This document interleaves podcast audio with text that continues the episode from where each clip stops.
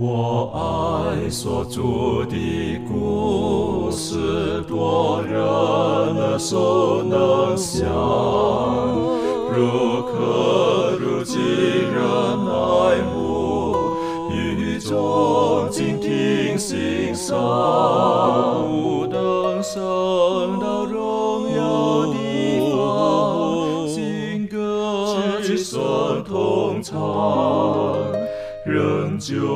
是主的故事，永远传讲不完。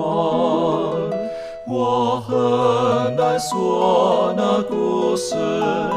永垂不朽传万代，在天仍然的诉说主耶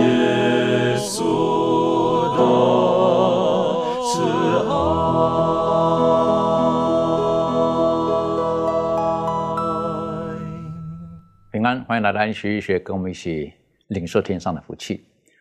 好，今天呢，我们继续来学习如何在基督里可以得到真正的安息。而今天呢，我们要从圣经当中寻找一些呃，无论是旧约或新约当中，上帝透过他的仆人所留下来的记录，然后一些提醒，告诉我们在基督里面，或者说当我们要寻求真正安息的时候，应当有哪一些需要注意的。在进入今天学习之前，我们一起低头，我们特别请庭轩为我们做开始的祷告。慈悲我们在天上的父，非常的感谢你在今天来带领我们一起来学习你的话语。主啊，谢谢你留下呃圣经里头给予我们的教训榜样，使我们能够将我们的目光都可以转向你。父神上帝在当中，我们有一些不明白的，恳求圣灵能够住在我们的心中，开启我们的心眼，使我们能够领受从天而来的信息。使我们能够因这个真理而感到欢欣鼓舞，让我们能够从这个呃文字当中，在讨论当中，能够更加认识你。谢谢主你的带领，我们将以下时光完全恭敬的摆上。谢谢主垂听祷告，奉靠耶稣基督得胜的名祈求，阿门。开始的时候呢，我们一起来看看保罗他对哥林多教会的一些的提醒，然后呢，他就带他们回顾一下以色列人的历史。然后提醒他们，为何以色列人他们似乎好像没有办法进入到神为他们所准备的祝福当中。开始的时候，我们一起来看《哥林多前书》第十章，《哥林多前书》第十章第一到第十一节。我们请呃周宇为我们读出这个经文，然后做出分享。谢谢。好的，我们来看圣经《哥林多前书》十章一到第十一节。经上记着说：“弟兄们，我不愿意你们不晓得，我们的祖宗从前都是在云下，都是从海中经过，都在云里海里受洗归了摩西，并且都吃一样的灵食，也都喝一样的灵水。所喝的是出于随着他们的灵磐石，那磐石就是基督。但他们中间多半是上帝不喜欢的人，所以在旷野倒闭。这些事都是我们的见解。”叫我们不要贪恋恶事，像他们那样贪恋的；也不要拜偶像，像他们有人拜的。如经上所记，百姓坐下吃喝，起来玩耍。我们也不要行奸淫，像他们有人行的，一天就倒闭了两万三千人；也不要试探主，像他们有人试探的，就被蛇所灭。你们也不要发怨言，像他们有发怨言的，就被灭命的所灭。他们遭遇这些事。都要作为见解，并且写在经上，正是警戒我们这末世的人。在这里面呢，保罗借着呃以色列人出埃及进入到迦南地的这个一个过程当中所发生的事情，呃，告诉我们这里面说给我们一个见解。嗯，也说见解这个词呢，在这里面呢，呃，就是告诉我们，给我们立下了一个一个榜样，一个样式。让我们可以作为参照物，呃，来对照。因为最后也告诉我们，他说这些警戒呢，都是告诉，正是警戒我们今天的末世的人。比如说《雪鹤》里面的作者在这里面给我们举了一个例子，就是《希伯来书》的第八章里面提供的这个呃圣所，也说啊，这里说到他们所供奉的本是天上事情的形象和影像，正如摩西将要造帐幕的时候，上帝警戒他说：“你要谨慎，要各样的物件都要照着这呃天天上呃的样式呃所造。”也说上帝希望摩西造一个圣所，造一个会幕，呃，让上帝可以居住在其中，与以色列人同住。那么造的那个圣所的样式呢，就是按照天上的圣所的样式造的，不论是里面的装饰，什么灯台、陈设饼、桌子、祭坛、香坛、约柜、私人宝座一样，嗯，它都是一个一个样式。所以说，摩西所造的就是按照天上呃所造的一样，但是呢，他们所造的并不能完全替代或者代替原来的样式，只是给呃以色列人作为一个样子，样一个学习的一个作用。所以说，在这里面，保罗在这里面呃也提到了呃以色列呃人在这个出埃及进入迦南地这过程当中所发生的事，也是给我们今天的一个见解。也说在这里面告诉我们，也说很多的事情呢是上帝不喜欢的，以致导致这些以色列没有能进入到迦南地。因为后来我们也知道，经过了四十年之久，他们所有第一批从埃及出来的，呃，除了这个加勒和约书亚以外，其他的都已经去世了那一代的人。所以，呃，他们这里面有有讲到了几个是上帝不喜欢的，一个是不要他。不要贪恋他们做那个那些的恶事，也不要拜偶像，并且呢，也不要去行奸淫，也不要试探上帝，然后也不要发怨言。所以说这些的事呢，他们都是不荣耀上帝的，也呃，并不能看出一个一个救赎主将他们从埃及地救赎出来，呃，那么这些人应该有的一个样式。所以说，以致他们的结局是没能进入到那个迦南地，并且有一些人，呃，也都是因为呃这样的做的不好的事，被一些灾难或者一些事情所灭。所以说，在这里面给我们今天在世的人呢，一个一个引以为戒的地方。就是说，我们今天也是一样，像以色列人等待着进入到那个荣美迦南地的，我们都是在等到耶稣再来接我们进天国的。那么他们的这些呃所发生的事情，呃，给我们引以为戒，就是我们也不要去做那些的呃不符合上帝旨意的，也是呃。不属于拥有天国呃标准的一个行为和一个准则，因为这样做的话是没有办法让我们可以拥有像耶稣的一样的品格，呃，等候他再来的。所以说，当我们在看这个呃哥林多前书第十章这里，保罗提醒当时代的人，呃，在新约时代哥林多教会的这些人，他们在回回顾看这个以色列人所发生的这个事情的时候，我觉得保罗是在提醒当时的人。因为他们有一些人可能会引以为说说我们是上帝所从埃及里面呃拯救出来的一群人等等的，然后呢，这里保罗特别提到他们说你们是经过云里、经过火里，你们你们喝过、你们吃过等等的，但是后来呢，还是被上帝所灭绝了啊！有一有一批人被上帝所灭绝了。实际上，这给我们来讲是一个很大的提醒。这方面，利润有没有什么再补充的？好，那其实，在这个本会圣经注释呢，他就写到一段，他这里讲到说，在以色列人从埃及到迦南的路途中所临到的事，也是上帝子民在前往天国、天上迦南的路上，路途中享受这满满的福气和恩典的同时，确实会发生的。正如以色列人在旷野中犯同样的错误和对上帝的悖逆一样，处罚将临到。降临到违背上帝旨意的基督徒身上，正如以色列人因悖逆的行为所临到的一样。对上帝的认识超过其他人，这并不允许他们忽视上帝的任何要求。反之，认识越多，越有责任严格持守上帝的所有教导。在这种情况下的悖逆行为，比那没有这么多亮光的更为严重。那其实我们透过以色列人的这个旷野的这个经历的教训，作为作为基督徒，成为是是基督徒的一个作为一个很重要的一个见解，就是一个告诫。那特别是在耶稣基督第二次来临的等待耶稣基督来临的这个时候，就也就是我们现在这个时代是特别合适的，就是告诉我们说，我们要避免犯跟他们一样的这个错误的这个重要性。那在这里呢，其实我们都知道。这个以色列人呢，是上帝特别恩待子民，他们拥有比别人更多关于上帝律法的这些任何知识，但是呢，他们却不能保持就是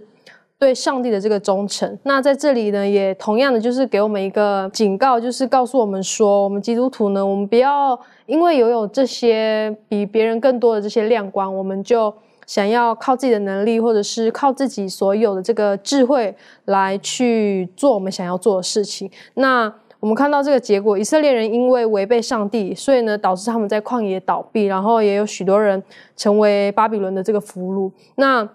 同样的，我们也有就是基督的这个耶稣基督这个福音，以及他。不久就要将来的就要来临的这个真理的预预言的这个一群子民，所以呢，我们应该要更谨慎，就是从以色列人身上学习到，我们应该要更谨慎在我们的呃生活当中，免得我们一样就是会遭受到这个呃罪带给我们人类本性的这种迷惑，然后可能我们就会像他们一样，我们本来在这个。呃，即将快要完成了，快要到迦南地的路上，结果呢，因为这个缘故，所以我们就灭亡了。所以呢，我们就是可以从这个事情上，我们可以知道说，我们要就是应该更谨慎。然后呢，我们不要最后耶稣已经要来了，结果导致呢，我们就不能到达这个天上的迦南地。的确哈，我们你刚刚特别提醒一点，就是我们要十分的谨慎。好，有前面这些人的例子，而且我们基督徒有一个很重要一点。过去上帝的拯救，哈，并不能保证未来。未来一定我们就绝对会得救？为什么呢？因为在中间过程当中，如果说我们有不信，我们有怀疑，我们有软弱、跌倒等等的，我们必须重新的回到上帝的面前。所以，当以色列人他们脱离了埃及之后，他们从云里、从海里经过，这个呃，保罗特别形容说，他们是受洗归了，呃，归归入了摩西。不是耶稣基督，为什么？到后来他们是高举的都是摩西的律法、摩西的等等的，可是对他们而言，并没有带给他们真正与耶稣基督真正的救主有一个明显的连结。所以因此很多人到后来，他们还是随着迦南地的一些坏习惯啊等等啦，然后呢，就就做了很不好的事情，对上帝不喜悦他们，然后因此呢，他们就怀疑啊等等的，或者行为的不正确，然后呢，他们很多都倒闭在旷野了。我想这也是对我们而言，也是一个很大的提醒。好，特别是在末时代的人，好，我们在这个时候，有的时候我们再回头看圣经的时候，呃，有的时候不知不觉，我们很容易就把自己放到一个一个一个情境当中，就觉得，哎呀，这么明显了，他们怎么会做这种事情呢？是不是？看了这些东西如何如何？其实到今天来讲，有的时候不知不觉，我们也会同样的，有时同样的，我们就会用过去一些的经验，也许不是很完整的经验，然后取代了，觉得基督徒的人生就是这个样子。但是在耶稣基督里面，其实我们要不断、不断、不断的更新。所以耶稣来的时候，他就提醒，呃，当时代的人，他也对吃过他五饼二鱼的人，对他们说到说：“我是生命的粮。”那生命的粮很重要的。然后也甚至对这个雅各井旁的妇人讲说：“我是那活水。”我是觉得愿神帮助我们，让我们在与神交往的时候，在他的话语当中，我们可以得到的是一个。不单单是死的知识而已，而是一种生命的一种的滋润。那呃，其实圣经当中很多东西都是有预表性在里面的。保罗在哥林多前书这里也是一个提醒他们，用个预表来提醒他们。那我们晓得圣经当中最典型的例子就是呃，要盖一个圣所，一直照着天上的样式 （example） 好一个 model 来做这个东西。那有了外在的东西之后，实际上更重要的是在圣所当中的从事的每一件事情。而，嗯，以色列人他们很看重的一点，耶和华上帝再再的提醒他们，在圣所当中所进行的所有的仪式、献祭等等的，一定要照着他的吩咐而进行，不能够随便用自己的方式。为什么？因为每一个步骤等等的，都有很深的属灵含义在里面。那这方面呢，我们是不是可以请这个呃庭训呢，带我们一起做一些简单的学习？好。那我们一起看这个立位记四章三十二到三十五节。立位记四章三十二到三十五节，圣经说：人若牵一只绵羊羔为赎罪为赎罪祭的供物，必要牵一只没有残疾的母羊，按手在赎罪祭牲的头上，在那宰翻祭牲的地方宰了做赎罪祭。祭司要用指头浇些。赎罪祭牲的血抹在翻祭坛的四角上，所有的血都要倒在坛的角那里，又要把所有的脂油都取下，正如取平安祭羔羊羔的脂油一样。祭司要按献给耶和华火祭的条例烧在坛上。至于所犯的罪，祭司要为他赎了，他必蒙赦免。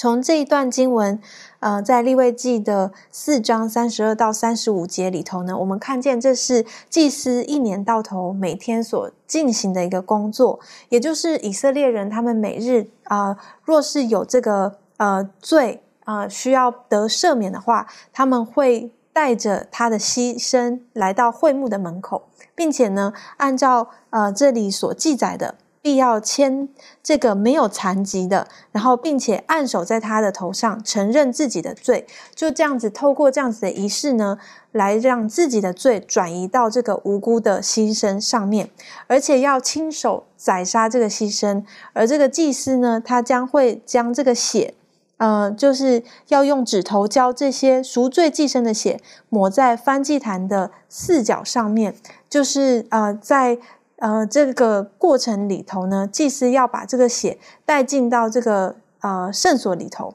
然后呃弹在这个幔子上面。那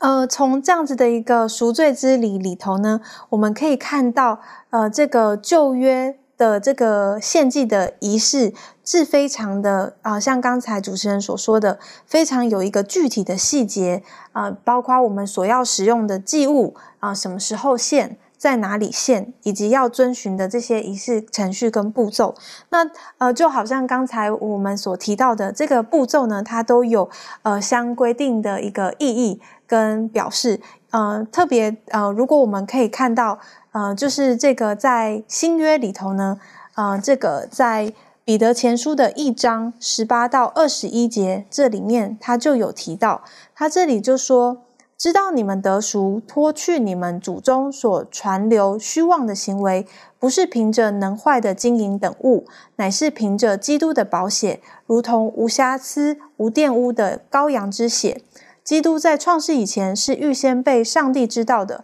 却在这末世才为你们显现。你们也因着他信那叫他从死里复活，又给他荣耀的上帝，叫你们的信心和盼望都在于上帝。所以，透过这个寄生，他被呃宰杀，而他的血被洒在坛上，就犹如这个。彼得前书这边所提到的这个的预表呢，这个寄生的血的预表呢，是指基督耶稣的保险。因此，虽然这群以色列人他们在透过这样子的每日的献祭的过程当中，去思想、去了解，呃，他们的罪并不是靠着他们自己可以脱去，而是靠着这基督的保险才能脱去。而这样子的呃一个呃经历跟这样子的一个学习呢，就好比在这个马太福音二十六章二十八节，耶稣有说过：“这是我立约的血，为多人流出来，使罪得赦。”所以基督的血呃为这呃这为这些罪人所流出来的呢，是借着他的献祭、他的死亡而使多人得到益处。所以我们就会说，呃，这个呃因着耶稣基督一次的死。然后成就了这样子的一个呃，使使人得到称义。那从呃这多方的这些呃经文里面的对照呢，我们可以知道，呃这些仪式里面的核心就是要有死亡。对，因为这个血它的意义呢，其实可以让我们知道，任何的一个呃，就是对罪的这个赎罪和这个赎价，就是因为。呃，牺牲而成就的。那我们可以透过这个学困里头呢，他这边也有跟我们提醒，呃，透过这样子的一个方式，罪人可以在上帝的呃神圣的上帝面前呢，获得洁净跟赦免。那我们也知道，呃，透过这个仪式跟这样子的一个呃献祭，嗯，可以让我们啊以色列民或者是现今的我们在啊学习的时候，知道这样子的预言就是。耶稣基督，那耶稣基督也就是约翰他所看到的这个上帝的羔羊，是除去世人罪孽的。所以在呃旧约的圣所当中，所有的这些仪式实际上是个预表，好，是个预表，预表将来的那个耶稣基督。那在圣所当中的一切所做的事情，呃，就诚如这个呃保罗后来所说到的，你们每一年都要都要做这个献祭，你们每天要做这个献祭。可是当耶稣基督来一次把这一切都已经完善了啊，都已经解决了。所以因此呢，今天刚才这个庭娟分享的时候当中特别提到了一点，就提到那个流这个血。我们晓得血代表的是生命，对犹太人而言，这不是一个很陌生的一个思考啊，一一个话题。他们知道血就代表生命，所以他们不能吃这个血啊。他们他们习惯上来讲，这个呃不吃血的。那又提到这个血呢，不单单只是流出来而已，它还有很多的方式要去要去处理这个血，是不是？那我个人觉得是有一些部分哈，我我很多时候看着圣经，我们不能够完全明白，好，我们只能揣测。大概做这个的用意是什么？为什么要要这么做这个东西？那我们晓得那一只羊，刚刚提到了，在这个圣经读的圣经告诉我们，那必须是一个没有残疾的，必须是一个完美的。然后呢，接着呢，要按手在他的头上，等于说这只羊它是无辜可，这有罪的人要按手在这个羊的头上，然后亲自宰杀了这只羊，因为我们的罪使这个羊的生命就流失了，然后流出它的。这个血，那这个血呢？呃，祭司呢就要承接了这个血之后呢，然后带到这个坛的四角啦，剩下的要倒在这个什么这个呃坛的这个脚边啊等等，然后脂油要全部烧掉啊等等的，每一项每一项都有很深的含义。今天没有太多时间，我们去进入了思考。可是讲到这个血的时候呢，如果说这个血在这个时候这个动物所流的血，应当是一个污秽的血，好有罪的血。为什么？因为当这个呃，人把他的罪认在这只羔羊上面的时候呢，他所流的血是有罪的血。那我个人对于这他涂抹在这个坛的四周的时候呢，我个人的体会是，为什么要在坛的四周？哈，我们晓得那个坛不小啊。好，如果我们来思考的话，那个坛不是一个小小的一个坛而已哈，那坛颇大的哈，那个走动走动一下的，那四个角是什么意思呢？我是觉得，它那个角是比较高的地方，啊。那等于说，我们犯的罪，实际上我们企图要去掩盖啊，等等的，是没有用的，会不会彰显出来的？啊，所以有的时候我们觉得没有什么，但是在这个时候，在神的眼中，他一切是清澈透明的，他看得清清楚楚，所以对我们来讲是很大的提醒。但感谢主的是，耶稣基督他来了。到底我们犯了什么严重的罪？有人这么讲，夏娃不过就吃了一个。还是树上的一个果子而已，有这么严重吗？以至于耶稣基督创造主三一真正其中的一位，他甚至都要来为那个吃咬的那一口，有人讲说那毒苹果了哈，那是童话故事讲的哈。实际上吃了那个不该吃的禁果之后，付上这一切的代价，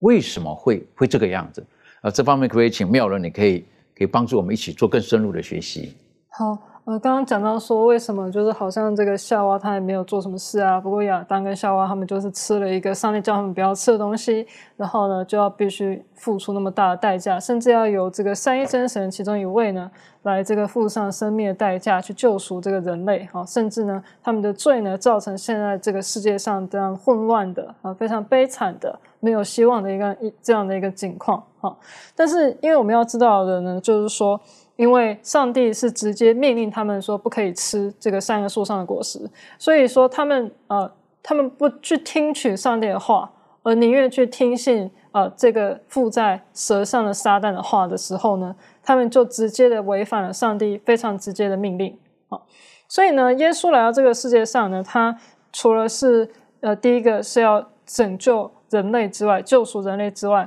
然后。第二个一个非常重要的目的呢，就是耶稣来这个世界上是要展现给世人看，说上帝的话呢是可以遵行的，上帝的话就是上帝的律法呢是可以啊被遵守的。这个是耶稣来到这个世界上的一个目的，就是说呢，他是要替这个上帝的律法、上帝的品格呢。啊，深渊，我们说深渊哈，但其实就是说他是要辩护啊，他是要替上帝的品格辩护，他是要替这个上帝律法辩护，说啊，上帝呢这样子的一个命令呢，并不是，并不是不合理的，上帝呢给这个亚当夏娃这样的一个命令呢，并不是不合理的，并不是不可以遵守的，而且呢，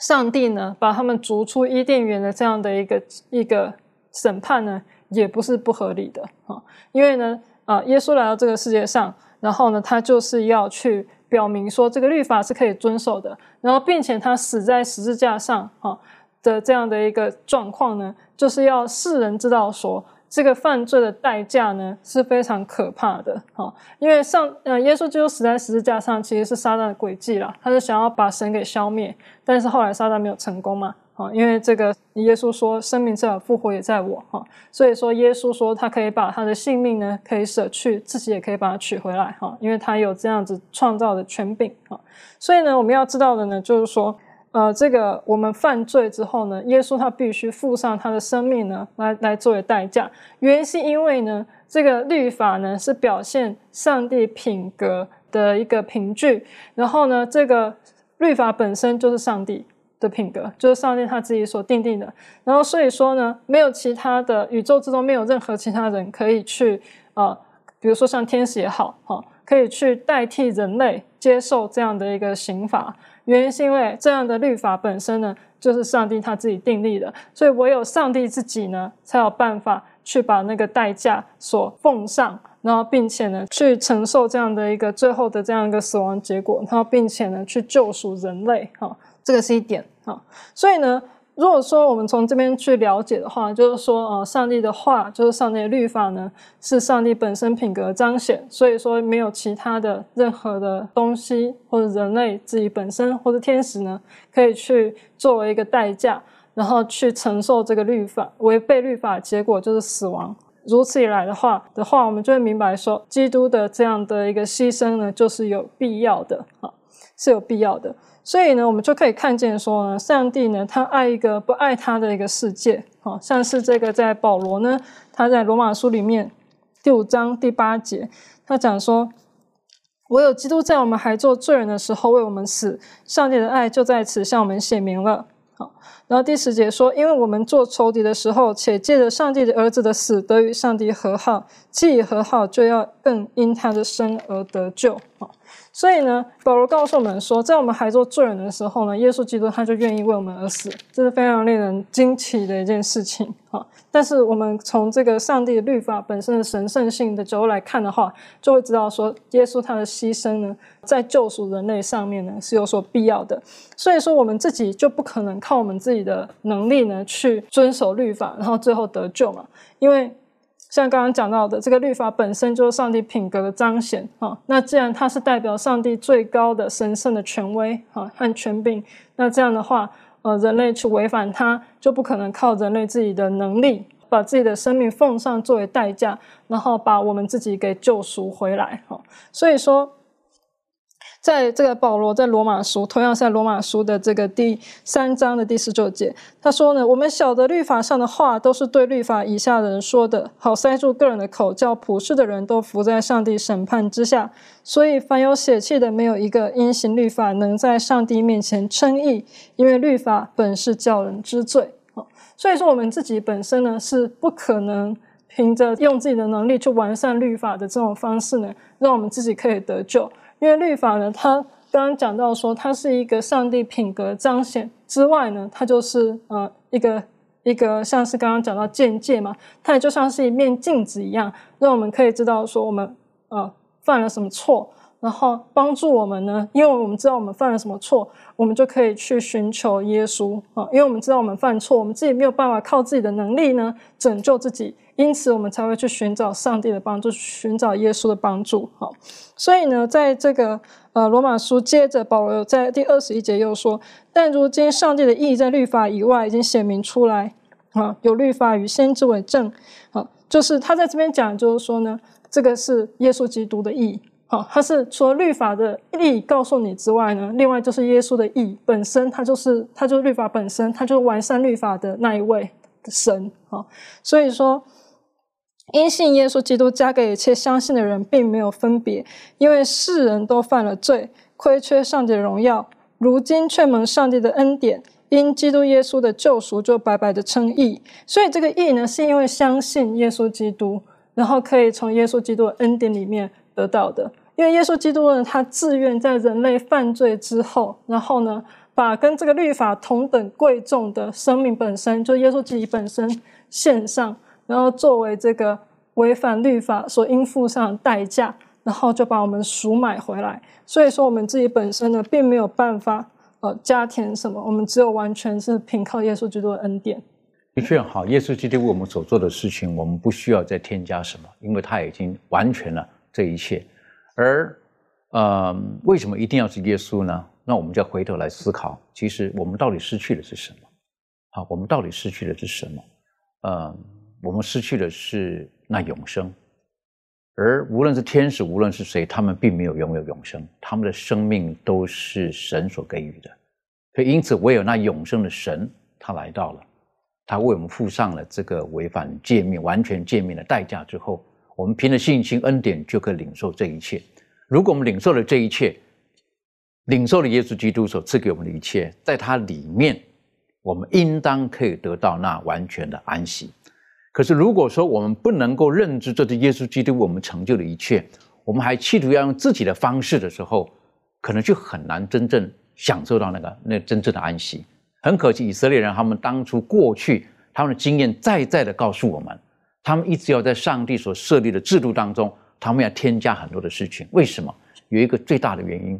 因为他们企图要立自己的意，他们认为要用自己的方式，以为好才能够完全满足上帝的要求。我是觉得这个很多时候，我们有一句话说到了哈，就说是叫做画蛇添足。好，有的时候我们就想要做一些东西，是不是可以弄得更好？其实并不符合上帝的旨意。所以因此，上帝在在的呃，这个透过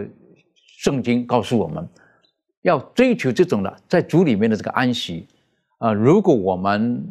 我们没有在耶稣基督里面，我们并没有办法真正得到那完美的安息。所以，因此在希伯来书第四章这个地方呢，有再一次的提醒我们，我们应当如何的做。呃，我们是不是可以请潘登带我们看一下经文，然后做出一些分享？谢谢。好，我们先来看一下这个呃问题本身这个问题。上面说这个以色列人在以色列人出埃及的这个例子啊。能够给我们，就是说，给我们今天的这个基督徒能够带来怎样的一个见解？首先，当我们看到这个以色列人出埃及之后呢，他们先是花了一段时间，他们就来到了这个迦南地的门口。因为其实这个这个从埃及到迦南地的这个路程啊，如果是走的话，也只要走十几天的路程。所以，如何走四十年呢？是因为后面发生一件事情，他们才走了四十年。然后到迦到他们第一次到迦南地之后呢，他们派出十二个探子去探查，但是呢。呃，十二探子回来之后呢，只有其中只有加勒跟约书亚两位探子说，这个地我们可以靠上帝打下来。剩下十个探子就说，这个地里面的人是巨人嘛，亚纳族的人，我们打不下来。所以这个时候上帝就发火了，就把他们就是说，你们不能够进入，现在不能够进入这个地。当时在这个上帝对于当时这个百姓的判决是这样说的，在民数记的十四章十一节，圣经说，耶和华对摩西说，这百姓藐视我要到几时呢？我在他们中间行了这一切神迹，他们还不信我。要到几时呢？特别是注重这个“不信”这两个字，因为在这个希伯来书第三章跟第四章里面，特别讲到了信心这个东西在里面。而且他每一次讲信心的时候，他都特别跟安息连到了一起，这是一个很很巧妙的一个发现。所呃呃，当然学科本身也有讲到这一点。然后，所以我们可以看到，到最后为什么这个爱这个以色列人他们能够进入迦南地，很大的一个原因是因为他们那一刻啊，可以说他们勉强达到了上帝给他们的一个标准，所以他们可以进入这个迦南地。但是只是进入迦南地而已。为什么这么说呢？因为他们并他们虽然进入进入了上帝给他们的应许之地，但他们还没有得到安息。为什么这么说？我们来看一下圣经这个希伯来书的四章八节。圣经说：“若是约书亚已叫他们享了安息，后来上帝就不再提别的日子了。”所以我们可以看到，虽然这个以色列民他们的确进入到了这个应许之地，但是上帝认为他们没有得到安息。而且我们一直我们一直认为的这个这个希伯来书的三章，从第七节开始一直到第四章的结尾，这里面所讲到的这种安息呢，它所强调的是一种属灵的安息，算是在我们今世就能够品尝到的安息。它跟我们的这个未来的这个永恒的生命还没有到那个还没有到那个层次，就是我们今生就可以品尝到这种属灵的安息。所以，我们再来看一下这个关于这个安息的应许究竟是什么。刚刚前面讲到说，这个以色列人民他们并没有得到真正的安息吗？那我们来再究竟来看一下，再来看一下这个出来这个希伯来书当中第三章跟第三第四章当中究竟讲的这个安息的应许究竟是什么？我们先来看一下一些经文，在希伯来书三章十九节，圣经说这样看来，他们不能进入安息，是因为不幸的缘故了。第四章第三节，但我们已经相信的人得以进入那安息。第四章第六节，圣经说既有必进安息的人，那先前听见福音的，因为不信从不得进去。第四章第十一节，圣经说，所以我们务必竭力进入那安息，免得有人学那呃不信从的样子跌倒了。所以这些经文本身就提供了一个例子，就是当你可以看到，呃这边的这个安息啊，它跟信心本身是有连结的。而且很多时候，为什么以色列民他没办法进入安息呢？因为他们不信。上帝，上帝给的答案很简单，两个字：不信。当然，信在这个在这一篇章里面啊，我们都知道这个信心呢有很多的这个面相嘛，特别是因信称义里面那个信心有很多的面相。在这个呃希伯来书里面，这个信心特别强调的是一种不忠心，就是他们对上帝不忠心。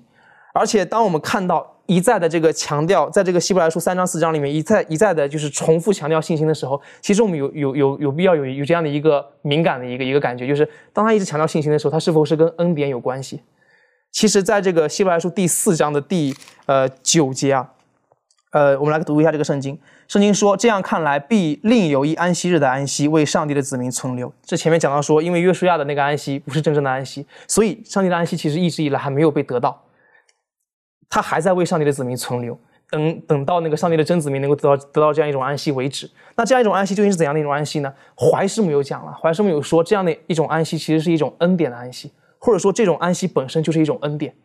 这种恩典本身是要靠信心去获得的，你没有信心是没办法得到这样的一种安息的。而且这个信心必须强调的是一种，呃，没有行为的这样一种信心，就是那种呃单纯的相信了。刚刚前面那个牧师也有讲到嘛，就是这个以色列百姓他们会。对上帝的律法画蛇添足，其实我感觉已经不是画蛇添足，他们已经把一条蛇变成一条蜈蚣了。所以就是很多时候他们会因为这个行为的缘故，他们并没有真正的信上帝，所以他们反而离上帝原本要给他们的一个安息越来越远。这也是我们今天的这个弟兄姊妹需要去呃特别注重的这样一点。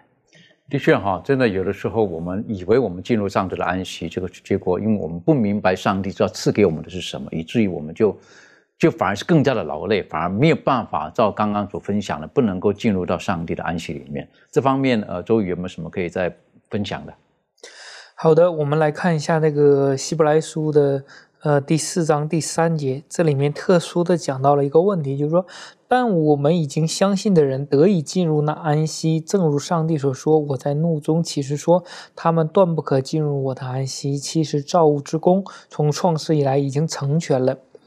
也说，上帝呃已经给了我们一个方法，让我们可以知道怎样才能进入到那个安息，并且这这前面也说，但我们已经相信的人是可以进去的。但是如果说可以进去的，那是不是说不要把自己的这个有很大成功几率的一个呃一个事情？变的几率很小呢。有时候在这个呃，他这里面也讲到了，呃，以色列人这个不可以进入他的安息，因为这句话来自诗篇九十五篇的第十一节。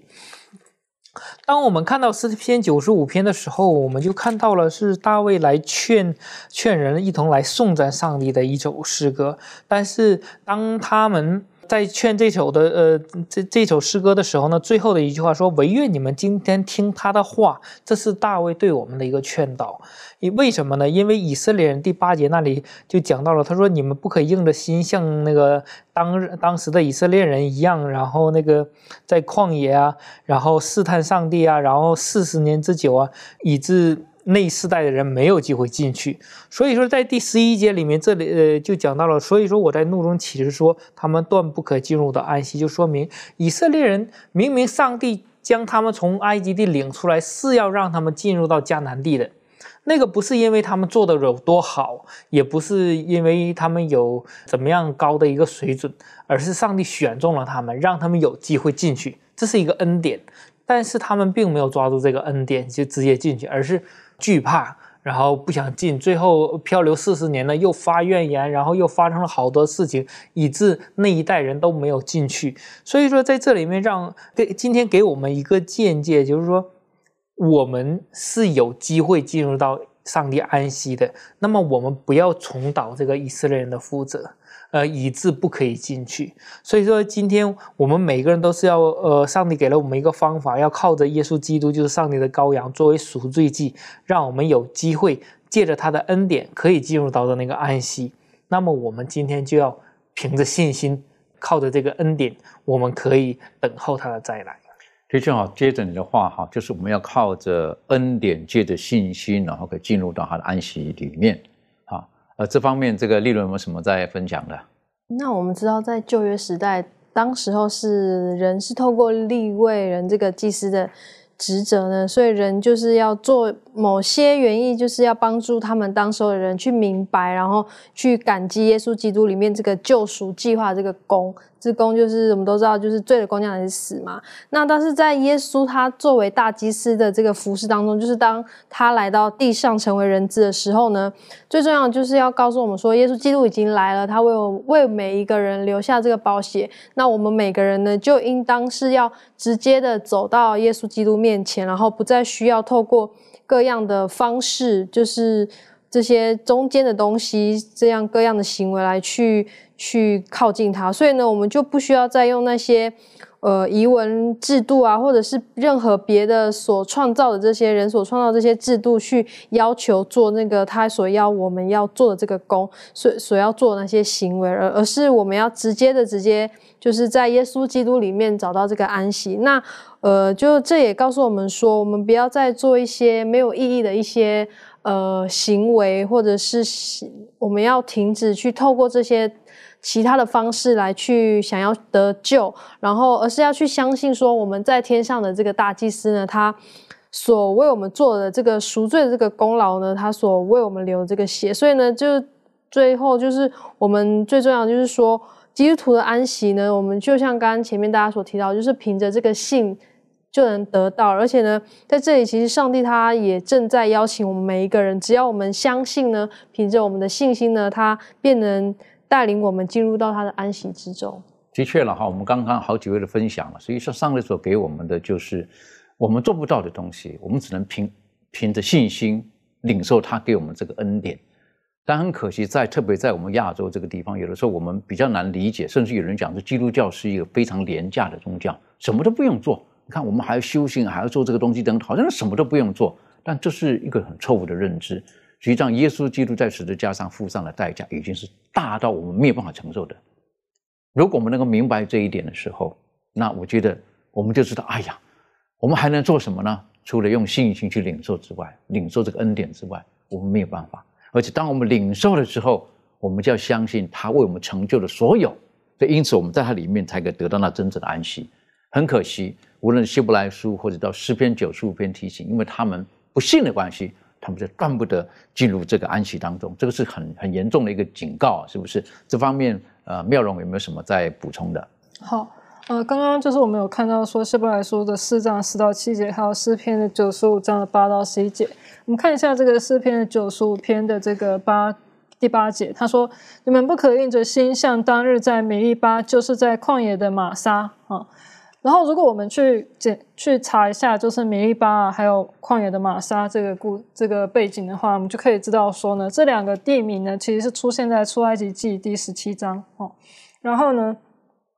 这个时候呢，是这个以色列人呢，他们在旅行的过程之中呢，他们到到了一个地方叫做利非定安营，然后他们没有水喝。他没有水喝的时候呢，这个时候大概也是以色列人离开这个埃及大概第二个月。到第三个月左右，差不多第二个月，没有很久哈。然后他们到这个地方安营哈。然后到这个地方安营的时候呢，啊，这个时候他们没有水喝嘛，他们就开始吵啊，要跟这个抱怨啊，然后跟这个亚伦跟摩西抱怨哈。然后这个上帝呢就命令这个摩西用杖去击打磐石，然后磐石就流出水来，然后喂饱了他们那些以色列百姓哈。然后所以这个地方被叫做米利巴，就是争闹的意思啊。那在后来呢，在啊。这个以色列人在旷野漂流了一段时间啊，之后呢，又有一个地方叫做米利巴，也是跟这个吵着要水喝有关系。然后那一次呢，是摩西呢没有依照上帝的命令去命令磐石啊出水，而是他击打了磐石，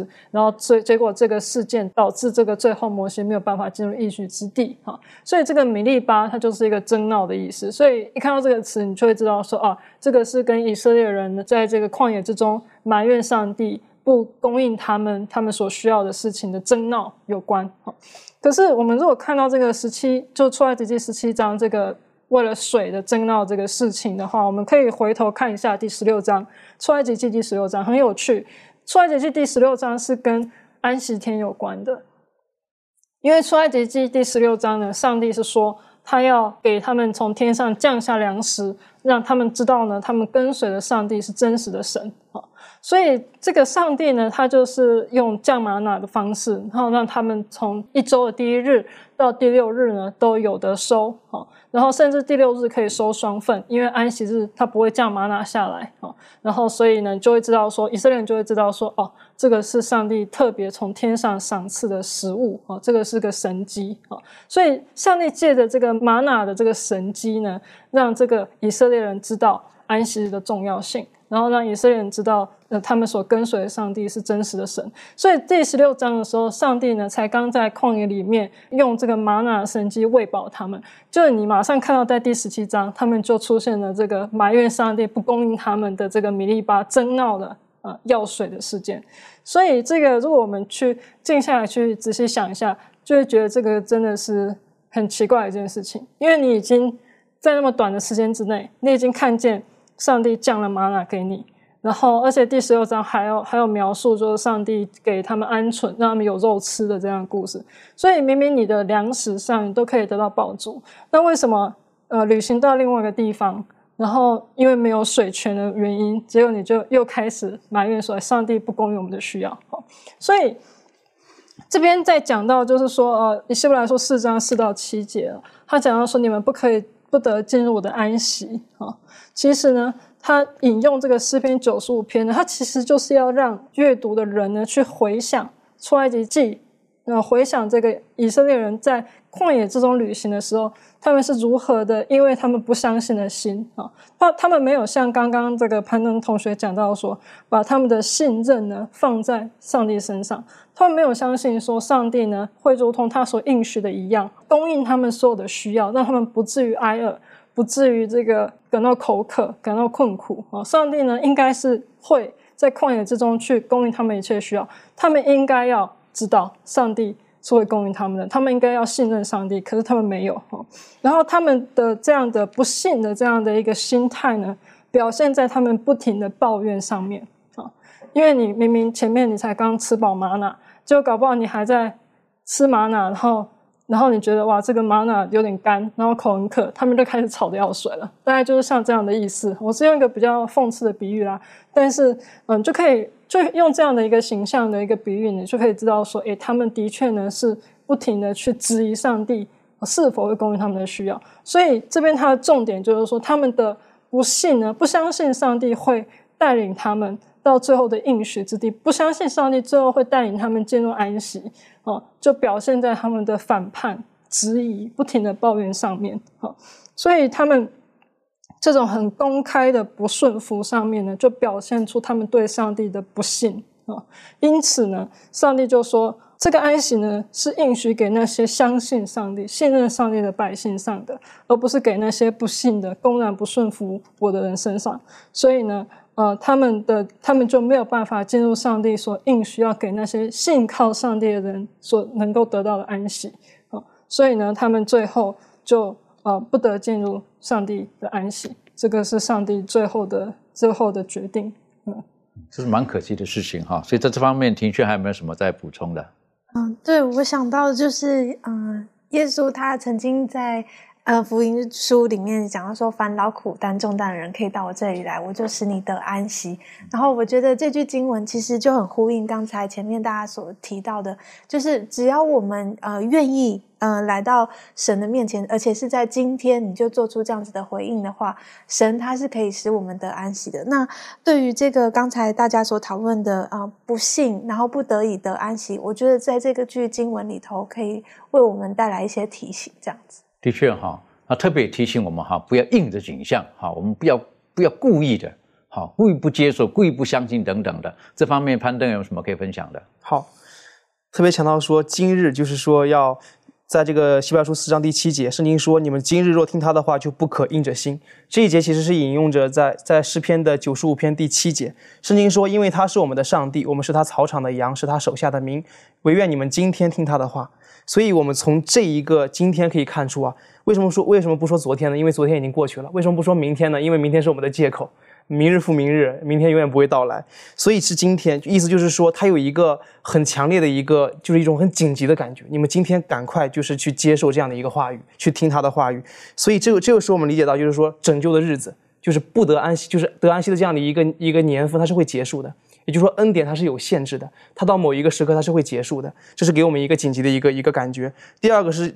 第二个带给我们一种看见，是一种饶恕的看见，就是可能我今天或者说我在某一刻我没有听上帝的话，可能我远离了，但是当我看到这一节经文诗篇九十五篇第七节的时候，说我愿你们今天听他话的时候，我虽然我已经远离，但是但是当我看到他话那一刻，我依然可以回来，依然可以在今天这一刻回来，所以我可以看到这句话本身也是一种。上帝拥有上帝无限的那种饶恕的爱的那种感觉，虽然你曾远离，但是今天你依旧可以回到我身边。所以，呃，圣经也告诉我们是现在今日就是拯救的时候。好，我们我们有的时候我们不要不要想很多的事情，把它推到明天啊或什么。很重要的，在基督里面，我们如果进入到基督里面，实际上我们人与人之间的关系就已经起了一个根本性的一个改变了。好，有的时候我们在人群当中，或者肤色、语言等等，还是有那隔阂。可是圣经告诉我们说，只要我们进入基督里面，我们就可以得到一个特别的祝福。在加拉太书有这方面的分享，呃，可不可以请这个周宇带我们一起来学习？好的，我们来看一下加拉太书三章二十六到二十九节，这里面讲到，所以你们因信基督耶稣都是上帝的儿子，你们受洗归入耶基督的都是披戴基督的。并不分犹太人、希利尼人、自主的、为奴的，或男或女，因为你们在基督耶稣里都成为一了。你们既属乎基督，就是亚伯拉罕的后裔，是照着应许承受产业的了。这里面，呃，再一次的讲到了，他说：“你们是因信基督耶稣，都是上帝的儿子。我们今天都是靠着相信而得成为上帝儿子的，并且呢，是受洗归入了基督。”也说这里面有一个很好的一个特征，是我们呃特质，是我们今天基督徒应该拥有的，就是披戴基督。我们需要披戴基督。我们受洗相信，不是口头上的相信，受洗不是哦，我进到水里出来就呃走一个形式而已，而是当受洗结束，相信耶稣的那一刻起，我们身上应该。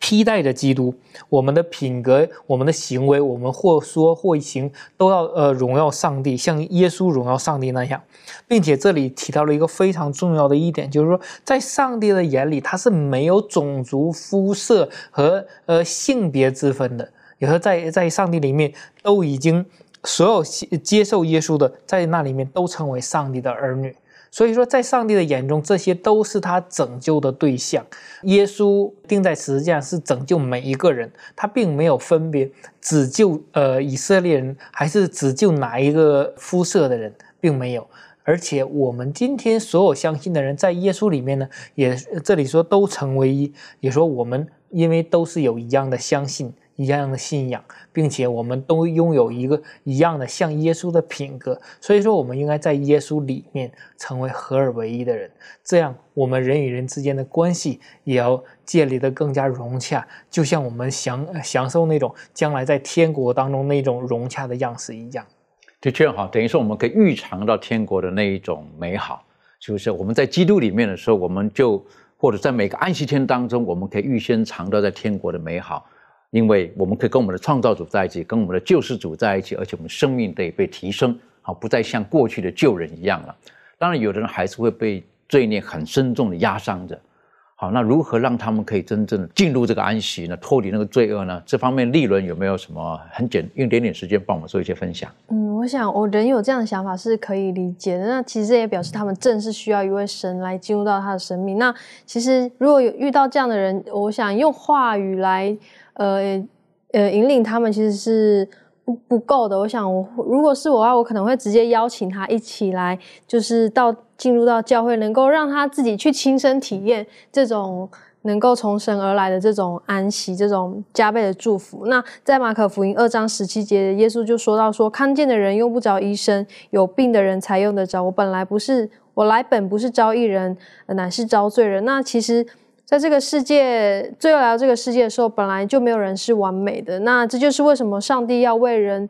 为人设立这个安息日，然后他邀请我们每一个人都能够就近他。然后不管你过去是怎么样的，或者是你现在又怎么了，只要你你有一颗就是愿意的心，那他随时都呃欢迎你，并且很关心你。那可能有些人认为自己已经已经没有救了，就是放弃自己。但是在这里呢，我想。跟就是这样子的人来说，就是说，呃，上帝其实他并没有放弃我们每一个人，他他希望说你可以给他一个机会，这样子。的确好，我觉得你刚刚最后那句话可以给他一个机会。我想，呃，刚才我们学习过的披戴基督，如果是当有这种人出现的时候呢，他可能对基督还没有真正的认识的时候，至少我们应该让他是一个可以放心的人。好，我认为这是我们可以学习的。OK，我们请会请庭轩，我们今天的学习做一个总结。嗯。对，那我们今天透过这个呃旧约的仪式，呃，例如说像是这个圣所或会幕，甚至是献祭里头的仪式，让我们从这个旧约的这个样式当中，指向一个新约的真理。也就是说，呃，所有我们一切呃这个。充满罪污的一个人呢，我们唯有只能透过我们的耶稣基督，透过他的牺牲，透过他的保险，我们才能够得以救赎。那我们千万就是不要放弃用呃这个信心，凭着信心，凭着认知，耶稣基督能够为我们所成就的。而当我们愿意去相信的时候，呃，其实是带给我们很大的祝福的。神他能够透过呃我们的信心啊，我们愿意去做出的这种的一个行动呢。嗯，去来成就我们在它里头的安息，还有成就这样子的一个救恩。的确哈，今天我们从旧约看到新约当中，我们可以从以色列人的足迹当中，我们看到上帝是何等的爱他们，而他们的跌倒也可以成为我们一个提醒。然而，保罗也再次提醒我们，神要给我们的是那真正永恒的平安安息，只有在基督里面我们可以得到。而在今天，如果我们学习进入到他的。安息日当中去的时候，我们可以预尝到那天国的美好。愿神帮助我们，我们起低头，我们做祷告。父上帝帮助我们，让我们在你的日子当中，我们彼此分享你的话语的时候，呃，灵在我们当中工作，帮助我们，让我们可以从拾起。如果我们已经软弱、呃退后、跌倒的，我们可以重拾我们对你的信心，从而。我们知道你已经为我们成就了一切，让我们愿意勇敢的来到你面前领受那白白的恩典，也让我们知道跟耶稣基督的结合，也就是在主里面真正平安安息的开始。主啊，太多时候我们被世上的很多的俗物所羁绊着，因此有的时候我们跨不出我们到你面前的那一步。就在今天这个时候，帮助我们，让我们仰望。让我们努力，相信你在天上，你已经为我们敞开了一切。纵使我们有我们难以启齿的软弱，但耶稣基督，你已经应许我们，那圣灵保惠师会在诗人的宝座前用那说不出的叹息为我们代求，因为你愿意将那永恒的平安赐给我们每一位。谢谢主，你爱我们，奉靠耶稣基督的名求，阿门。